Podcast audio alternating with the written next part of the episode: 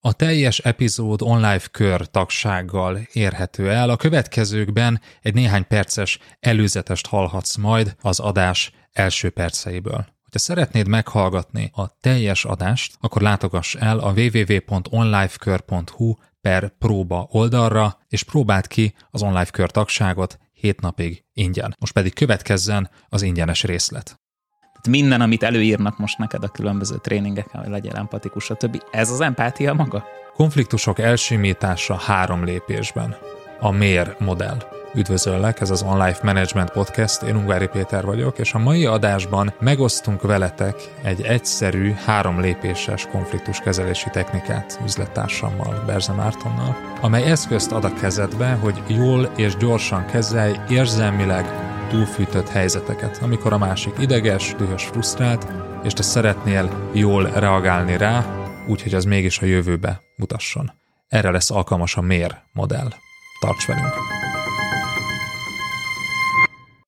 Mit tegyünk akkor, hogyha egy kollégánk, üzleti partnerünk, csapattagunk érzelmileg felfokozott állapotban odajön hozzánk, és beszámol egy sérelméről.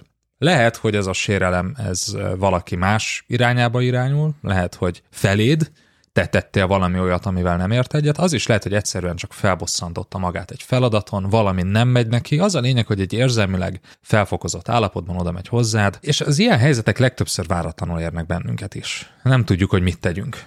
Most akkor empatikusan beszélgessünk az érzéseiről? Hm, ez nagyon érdekesen hangzik. Mesélj még erről bővebben, és ugye közben meg azon gondolkozunk, hogy most mi a jó eget kellene erre válaszolnom. Kérdezzünk vissza, alaposabban menjünk a mélyére, próbáljuk rávezetni a megoldásra, vagy egyszerűen vágjuk oda neki, hogy hát ezt kéne csinálni.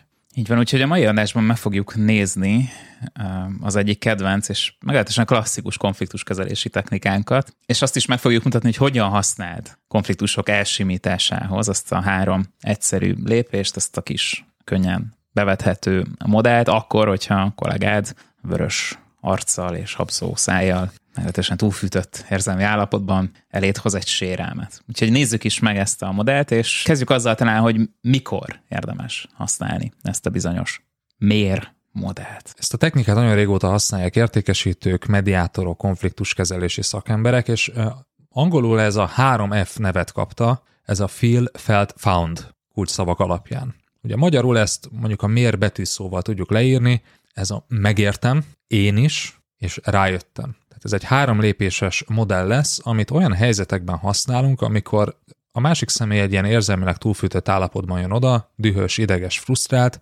és egy olyan sérelmet vagy nehéz helyzetet hoz elénk, amivel nem nagyon tud mit kezdeni. Lehet, hogy ez egy panaszkodás formáját ölti majd, ugye az előző adásunkban erről már beszéltünk. Az is lehet, hogy segítséget kér, talán azzal jön oda egy csapattagunk, hogy old meg helyette. A mérmodellben benne van minden, amit egy ilyen helyzetben érdemes megtennünk, és ráadásul nagyon tömören. Mert hogy benne van a megértés, benne van az empátia, és benne van a jövő irányába való továbblépés is. Így van, tehát hogy egy olyan irányba vigyük azt a beszélgetést, ami a problémáról a megoldás felé tereli majd a figyelmet. De akkor nézzük is meg ezt a modellt, ezt a mér modellt a gyakorlatban.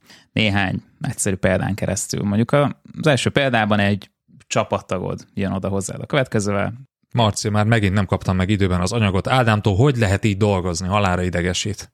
Eddig tartott a podcast ingyenesen elérhető része. Hogyha szeretnéd meghallgatni a folytatást és további több száz vezetői tananyagot a hozzájuk tartozó írásos jegyzetekkel és videókkal együtt, akkor látogass el a www.onlifekör.hu per próba oldalra, ahol az első hét napban ingyenesen teheted meg mindezt. www.onlifekör.hu per próba.